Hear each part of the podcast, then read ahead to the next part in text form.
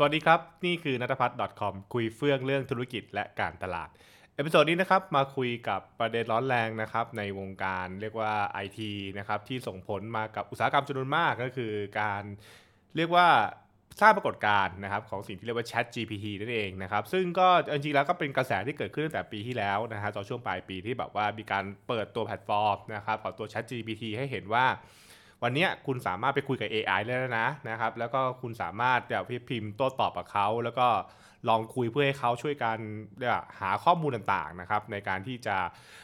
คุณอยากรู้อะไรนะครับ เดี๋ยว Chat GPT ก็จะตอบคุณมานั่นเอง ผมก็ไปพิมพ์โต้ตอบกับ Chat GPT หลายหลายอย่างเหมือนกันนะครับ แล้วก็สนุกทีเดียวนะครับ แล้วก็เห็นพลังอันน่าทึ่งเหมือนกันนะครับ คือต้องบอกว่าหลายอย่างนี้เขาตอบมาเดี๋ยวผมบอกว่าเลยแบบแม้กระทั่งคนทำงานเองตอบอย่างอายนะฮะคือ แต่ซึ่งต้องเข้าใจก่อนเพราะว่าด้วยด้วยโครงสร้างของ ChatGPT เนี่ยนะครับคือก็ก็มันคือการเรียนรู้จากข้อมูลมหาศาลถูกป่ะแล้วก็ข้อมูลต่างๆที่ ChatGPT มีอยู่นี้นะครับก็ยังเป็นข้อมูลที่ เรียกว่ายังไม่ได้อัปเดตล่าสุดนะ มันก็เป็นข้อมูลที่เรียกว่ามีระยะเวลาประมาณหนึ่งนะครับ แต่ในอนาคตกันใกล้นะครับ ก็มีการบอกแล้วว่ามันจะอัปอัปเดตนะฮะเป็นเวอร์ชันใหม่ ซึ่งมันจะสเกลความสามารถไปได้อีกมหาศาลมากทีเดียว ซึ่งก็ต้องดูกันว่ามันจะเป็นอย่างไรนะครับ ซึ่งตรงนี้เนี่ยมันก็มีคำถามบางทีว่าอ้าวแล้วเรื่องนี้เนี่ยมันจะส่งผลอย่างไรกับ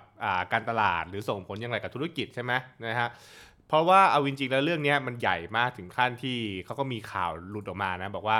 เนี่ยนะครับ Chat GPT เนี่ยนะครับทำให้แบบที่ Google เนี่ยถึงขั้นเรียกว่า code red นะคือแบบว่าอันตรายนะครับคือเฮ้ยเรื่องนี้เรื่องด่วนสำคัญนะครับ ก็คือเขาถึงบอกเลยว่าในบางข่าวจะบอกเลยว่าสุนทรพิชัยนะครับ ก็คือ CEO ของ Google เนี่ยเรียกว่าเรียกประชุมกันด่วนเลยบอกว่า เฮ้ย ถ้าเกิดว่ามันมีไอ้อย่างนี้เกิดขึ้นมาเนี่ยนะครับมัน Google ต้องทำสักอย่างแล้วนะครับ แล้วก็ล่าสุดเนี่ยถ้าเกิดว่า ใครตามข่าวจะพบว่าทาง Microsoft เองเนี่ยนะครับก็เข้าไปเรียกว่าทำไปซื้อหุ้นนะฮะของตัว ChatGPT เนี่ยแล้วก็ทาง CEO นะครับอ่าก็มีการเรียกว่ามีการบอกเลยว่า เฮ้ยเนี่ยเราจะเห็นการเอา ChatGPT เนี่ยมาผนวกกับผลิตภัณฑ์ของ Microsoft นะนะครับซึ่งก็ต้องดูกันนะฮะว่าทั้งฝั่ง Microsoft กับฝั่ง Google เนี่ยเขาจะทำอะไรกันต่อไปนั่นเอง แต่ผมว่าวันนี้เรามานั่งคุยกันดีกว่านะครับสนุกสนุกนะฮะหวังหวังว่าจะสนุกนะว่า แล้ว Chat GPT เนี่ยมันจะมีผลอะไรกับการตลาดนะครับซึ่งเรื่องนี้ผมผมผมจะแบ่งให้เห็นภาพแบบเอาแบบทื่อๆอย่างนี้นะนะครับแบบแรกนะครับ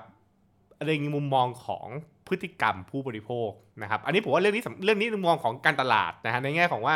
การตลาดมันคือไอ้เจ้าไอ้พวกคนเจ้าของธุรกิจนะฮะไอ้พวกแบรนด์ต่างๆเนี่ยมันต้องไปหาวิธี เข้าไปข้องเกี่ยวกับพฤติกรรมผู้บริโภคใช่ไหมเพราะฉะนั้นเนี่ยเราก็พยายามเข้าใจว่าเอ๊ะแล้วไอ้ Chat GPT เนี่ยมันจะไปส่งผลกับพฤติกรรมผู้บริโภคอย่างไรนะครับ การมีแพลตฟอร์มอย่างที่เป็นลักษณะเหมือน Chat GPT เนี่ยนะครับหรือเป็น AI เนี่ยที่สามารถโต้ตอบกับคนได้เนี่ยนะครับ มันจะมีผลอะไรบ้างเอง ซึ่งจริง ๆ เรื่องนี้นะครับ มันก็คือมีการคาดการณ์ไว้ระดับหนึ่งนะ ก็คือยุคสมัยก่อนเนี่ยนะครับ แล้วก็จะมีสิ่งที่เรียกว่า smart speaker ใช่ไหมฮะ แล้วก็ให้คนพูดคุยโต้ตอบได้นะครับ อย่างเช่นพวกอ่า Google Home ใช่ไหมหรือตัว Amazon Echo ต่างๆเนี่ยก็ไปคุยถามมันให้มันหาคำตอบมาให้เป็นต้นนะครับ แต่แต่สมัยนั้นเนี่ยมันการหาคำตอบเนี่ยมันยังไม่ได้แบบว่าละเอียดลึกและฉลาดมากนะฮะผมเคยนั่งคุยกับไอ้ Google Home ผมหลายคนแล้วมันก็ ก็ตอบถูกบ้างไม่ถูกบ้าง คุณคุยกับซีรีก็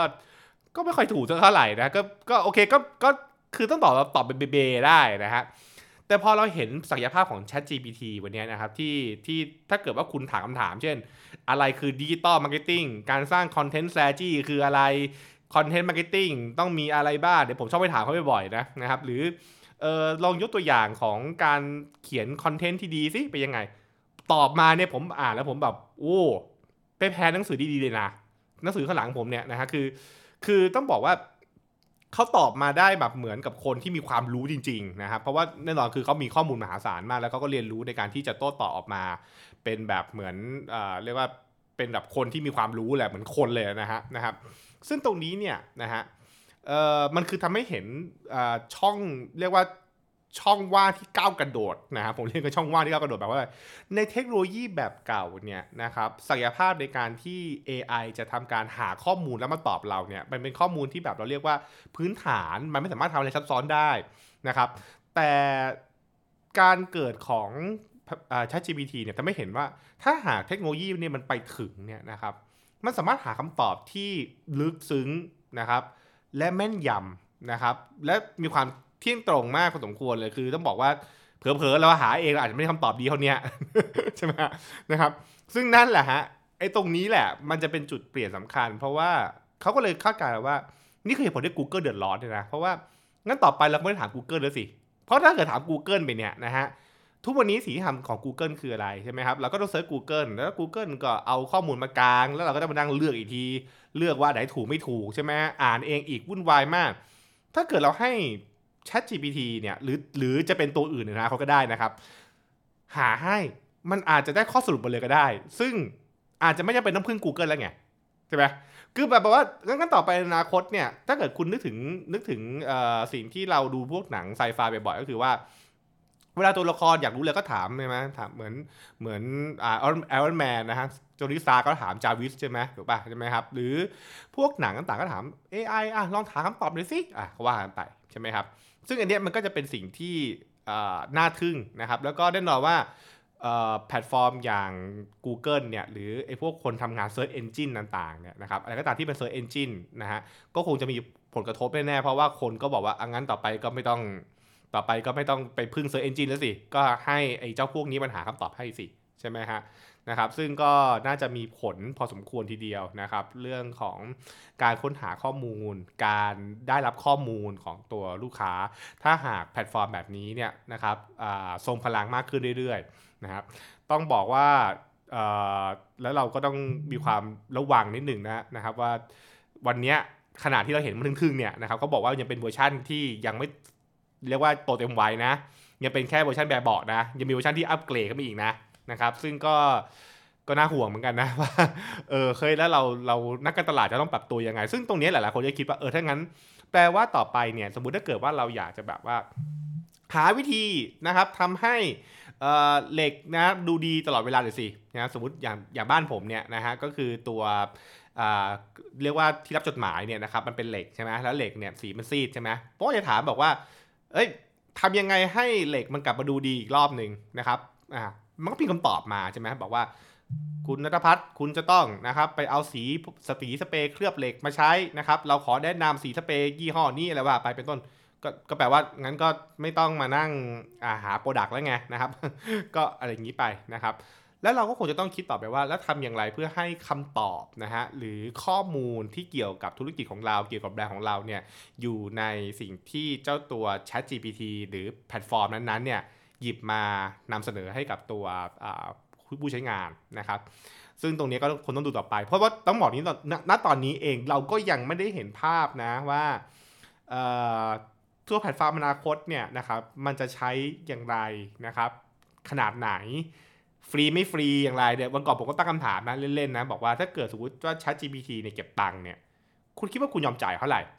สมมติถ้าเกิดเป็น subscription เนี่ยแบบว่าจ่ายเดือนละกี่บาท สมมติถ้าเกิดจ่ายเดือนละร้อยบาท ยอมไหมหรือเดือนสองร้อยสามร้อยถ้าเกิดเก็บเดือนละพันล่ะใช่ไหมฮะอันนี้ก็เป็นสิ่งที่น่าคิดนะนะครับอืมอันนั้นคือเรื่องที่หนึ่งนั่นคือเรื่องของฝั่งของผู้บริโภคนะครับแล้วก็แน่นอนว่าตัว AI ก็คงช่วยในการคัดกรองนะครับก็คือมันทำหน้าที่แทนเราหมดเลยคือการรวบรวมนะครับการรวบรวมวิเคราะห์ คัดกรองนั่นเอง แล้วก็ทำให้เราเนี่ยนะครับง่ายนะครับในการที่จะรับนะครับสิ่งที่ถูกเรียกว่าคัดสรรมาเรียบร้อยแล้วนั่นเองนะครับผ่านเราซึ่งผมว่ามันก็คงจะเป็นเรื่องที่ต้องคิดต่อนะว่าผู้บริโภคจะมีปัญหานะก็คือ ทักษะเรื่องของการหาข้อมูลเราก็คงจะด้อยค่าลงใช่ไหมแล้วเราก็อาจจะแบบไม่ได้ถูกฝึกฝน มันก็อาจจะฟอลงได้นะครับเอาทีนี้ถ้าเกิดเราไม่พูดเรื่องของผู้บริโภคนะเรามาคุยเรื่องของการตลาดอีกด้านหนึ่งคือเรื่องของ operation อู้นี่สนใจนะครับผมว่าเรื่องนี้น่าสนใจมากๆเพราะว่าผมก็ยังคิดต่อว่าเฮ้ยจริงๆแล้วเนี่ยเออมันอาจจะเห็นนึกถึงหนังถ้าเกิดใครดูหนังเรื่องเคอนะ คุณจะจำได้ที่แบบว่าพระเอกแบบว่าเออเฮ้ยไม่มีไอเดียให้มันคิดไอเดียมาให้หน่อยใช่ไหมซึ่งมันแปลว่าถ้าเกิดว่าตัวแพลตฟอร์มพวกนี้มันฉลาดมากพอเนี่ยมันก็สามารถให้คำแนะนำนะครับ เช่น keyword น่าสนใจนะครับ เขียนก๊อปปี้ยังไงให้มันน่าสนใจเป็นต้นซึ่งคือมีคนถามเลยนะ มีคนไปทำแล้วก็คือ ให้เขายกตัวอย่างว่าช่วยคิดหน่อยว่า เออเฮ้ยตัวก๊อปปี้สำหรับการนำเสนอสินค้านี้ไปยังไง มันก็เขียนมาได้จริงๆนะ ใช่ไหมครับ อย่างผมเองเนี่ยผมก็ประกาศหางานใช่ไหมนะครับในในใน LinkedIn เนี่ยใช่ไหมฮะแล้วผมก็แบบ เออเฮ้ยนึกไม่ออกว่าจะเขียนยังไงดี ผมก็พิมพ์บอกว่าเออแบบว่า suggest me นะครับบอกช่วยแนะนำผมหน่อยนะครับ job description สำหรับงานตำแหน่งนี้คืออะไร มันก็เขียนมาผมบอกเออดีมากก็ไปแปะเลยนะครับ เขียนดีมากด้วยเออซึ่งนั่นแปลว่าอะไรนะครับ แปลว่าหนึ่งนะฮะธุรกิจต่างๆเนี่ยจะมี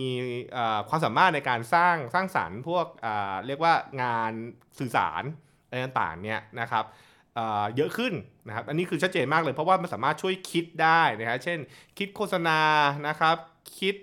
ไอเดียต่างๆ ที่เราถ้าบอกว่าเราตันนึกไม่ออกเนี่ยมันก็เดี๋ยวไปหาไม่ได้นี่นี่ก็เรื่องซึ่งก็เป็นเรื่องที่ดีนะ แต่ข้อเสียข้อหนึ่งที่น่ากลัวคือ แล้วแล้วคนทำงานยังจำเป็นอยู่ไหมใช่ไหมถูกปะมันก็เลยกลายเป็นว่าคนที่หน้าที่คิดเรื่องพวกเนี้ยจะมีคู่แข่งสำคัญมาก ๆ ก็คือคนที่ชื่อว่าอ่าเดทัว AI ใช่ไหมครับ แต่อย่างไรก็ตามผมก็จะพูดเสมอว่าสิ่งที่มันจำเป็นพอๆกันนะครับ นอกจากคุณมี AI แล้วก็คืออะไรคุณต้องมีคนที่ให้คำสั่ง AI ซึ่งแปลว่ามันจะมีคนอีกตำแหน่งหนึ่งขึ้นมานะฮะนะครับก็คือหรือคนที่มีทักษะแบบหนึ่งคือ ทักษะที่รู้ว่าต้องคุยกับ AI ยังไง เพื่อได้คำตอบที่คุณต้องการ เช่น ถ้าเกิดคุณรู้ว่าคุณต้องการหานะครับอ่าก๊อปปี้โฆษณาเด็ดๆสำหรับสินค้าแบบนี้คุณควรจะสั่งมันว่าอะไร คุณควรจะบอกมันว่าอะไรใช่ไหม นะคือคือเพื่อไม่ได้คำตอบได้คำตอบที่ดีนะครับ เพราะถ้าเกิดว่าใครเล่นตัว Chat GPT เนี่ยจะรู้ดีว่าถ้าเกิดว่าคุณถามคำถามเนี่ยถามคำถามไม่ดีเนี่ยคำตอบมันจะเป็นแบบหนึ่งนะแต่ถ้าเกิดคุณตอบถามดีเนี่ยมันจะเป็นคำตอบอีกแบบหนึ่งกันทีใช่ไหมครับเพราะฉะนั้นเนี่ยมันก็จะเกิดคนที่รู้วิธีการสื่อสารกับ AI เข้ามา และทำงานในการตลาด ซึ่งมันก็ช่วยหลายอย่าง เช่นเรื่องของการทำนายเรื่องของการวิเคราะห์อ่าเรื่องของข้อมูลต่างๆ ซึ่งอันนี้ก็เป็นสิ่งที่ต้องคิดกันต่อไปนะครับ อืเพ ราะฉะนั้นเนี่ยในแง่ของคนทำงานมีผลแน่นอนนะครับ เพราะว่าจะมีจะมีคนกลุ่มหนึ่งเนี่ยฮะที่เรียกว่าจะโดนกวาดไปเลยนะครับ คือแบบว่างั้นไม่จำเป็นแล้วเอาเอาคนเหล่านี้ออกไปนะครับ แล้วก็ให้คนเหล่านี้เก็บคนกลุ่มหนึ่งเข้ามาแทนนะฮะหรือ หรือง่ายๆคือก็ไม่จำเป็นต้องใช้คนใช่ไหมก็ก็เหมือนเป็นต้องใช้คนแล้วนี่ใช่ไหมคือเอาผมบอกจริงๆนะเจ้าของธุรกิจบางคนวันนี้ถ้าเกิดเรื่องไม่ออกอะคุณเข้า Chat GPT อะแล้วไปพิมพ์อะบอกให้มันช่วย suggest ให้หน่อยว่า ให้มันแนะนำหน่อยว่าเออเฮ้ยมันมีไอเดีย เช่นคำโฆษณาหรืออ่าเรียกว่า copy นะครับ box title อะไรเงี้ยมันแนะนำให้ได้จริงๆนะครับ มันแนะนำให้ได้จริงแล้ว แล้วที่แนะนำมาเนี่ยมันก็ไม่ได้ขี้เหร่นะผมว่าเฮ้ยมันน่าสนใจมากทีเดียวนะครับอืมเพราะฉะนั้นเนี่ยเออก็เป็นเรื่องที่ต้องคิดนะในแง่ของฝั่งฝั่งหลังบ้านนะฝั่งหลังบ้านก็คือคงก็คงมีงานที่ เพิ่มเข้ามาและมีงานหลายอย่างที่ไม่หายที่มันจะหายไป หรือถูกอ่ารีดเลนประสิทธิภาพมากขึ้นนะครับ อันนี้ก็คือคุยโดยเลยเห็นภาพว่าเวลาเราเป็นนักการตลาดเนี่ยเราเห็นพวกนี้เราต้องคิดอะไรบ้าง แล้วก็รีบเตรียมตัวให้ทันใช่ไหมฮะตัว Chat GPT เนี่ยนะครับยังยังถือว่ายังเป็น beta อยู่ แล้วก็ยังไม่ได้แบบว่า release ออกมาเป็น product นะครับที่เรียกว่าสมบูรณ์นะครับ แต่ว่าเขาอยู่พัฒนาไปเรื่อยๆ แล้วก็เราก็คงจะเห็นการใช้งานนะครับอย่างเยอะ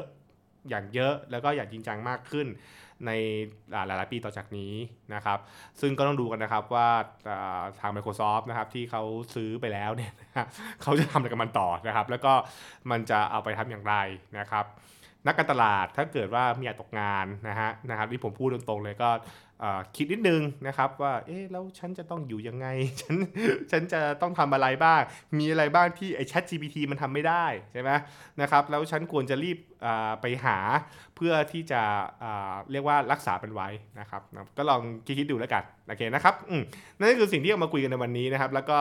ถ้ามีอะไรเพิ่มเติมนะครับ สงสัยอะไรเพิ่มเติมอยากแสดงความเห็นนะครับ ก็ลองแลกเปลี่ยนมาคุยกันได้นะครับ นี่คือ Nuttaputch.com นะฮะคุยเฟื่องเรื่องธุรกิจและการตลาดครับและติดตามกัน episode หน้านะฮะว่าจะหยิบอะไรไปคุยกันอีกนะครับสำหรับวันนี้สวัสดีครับ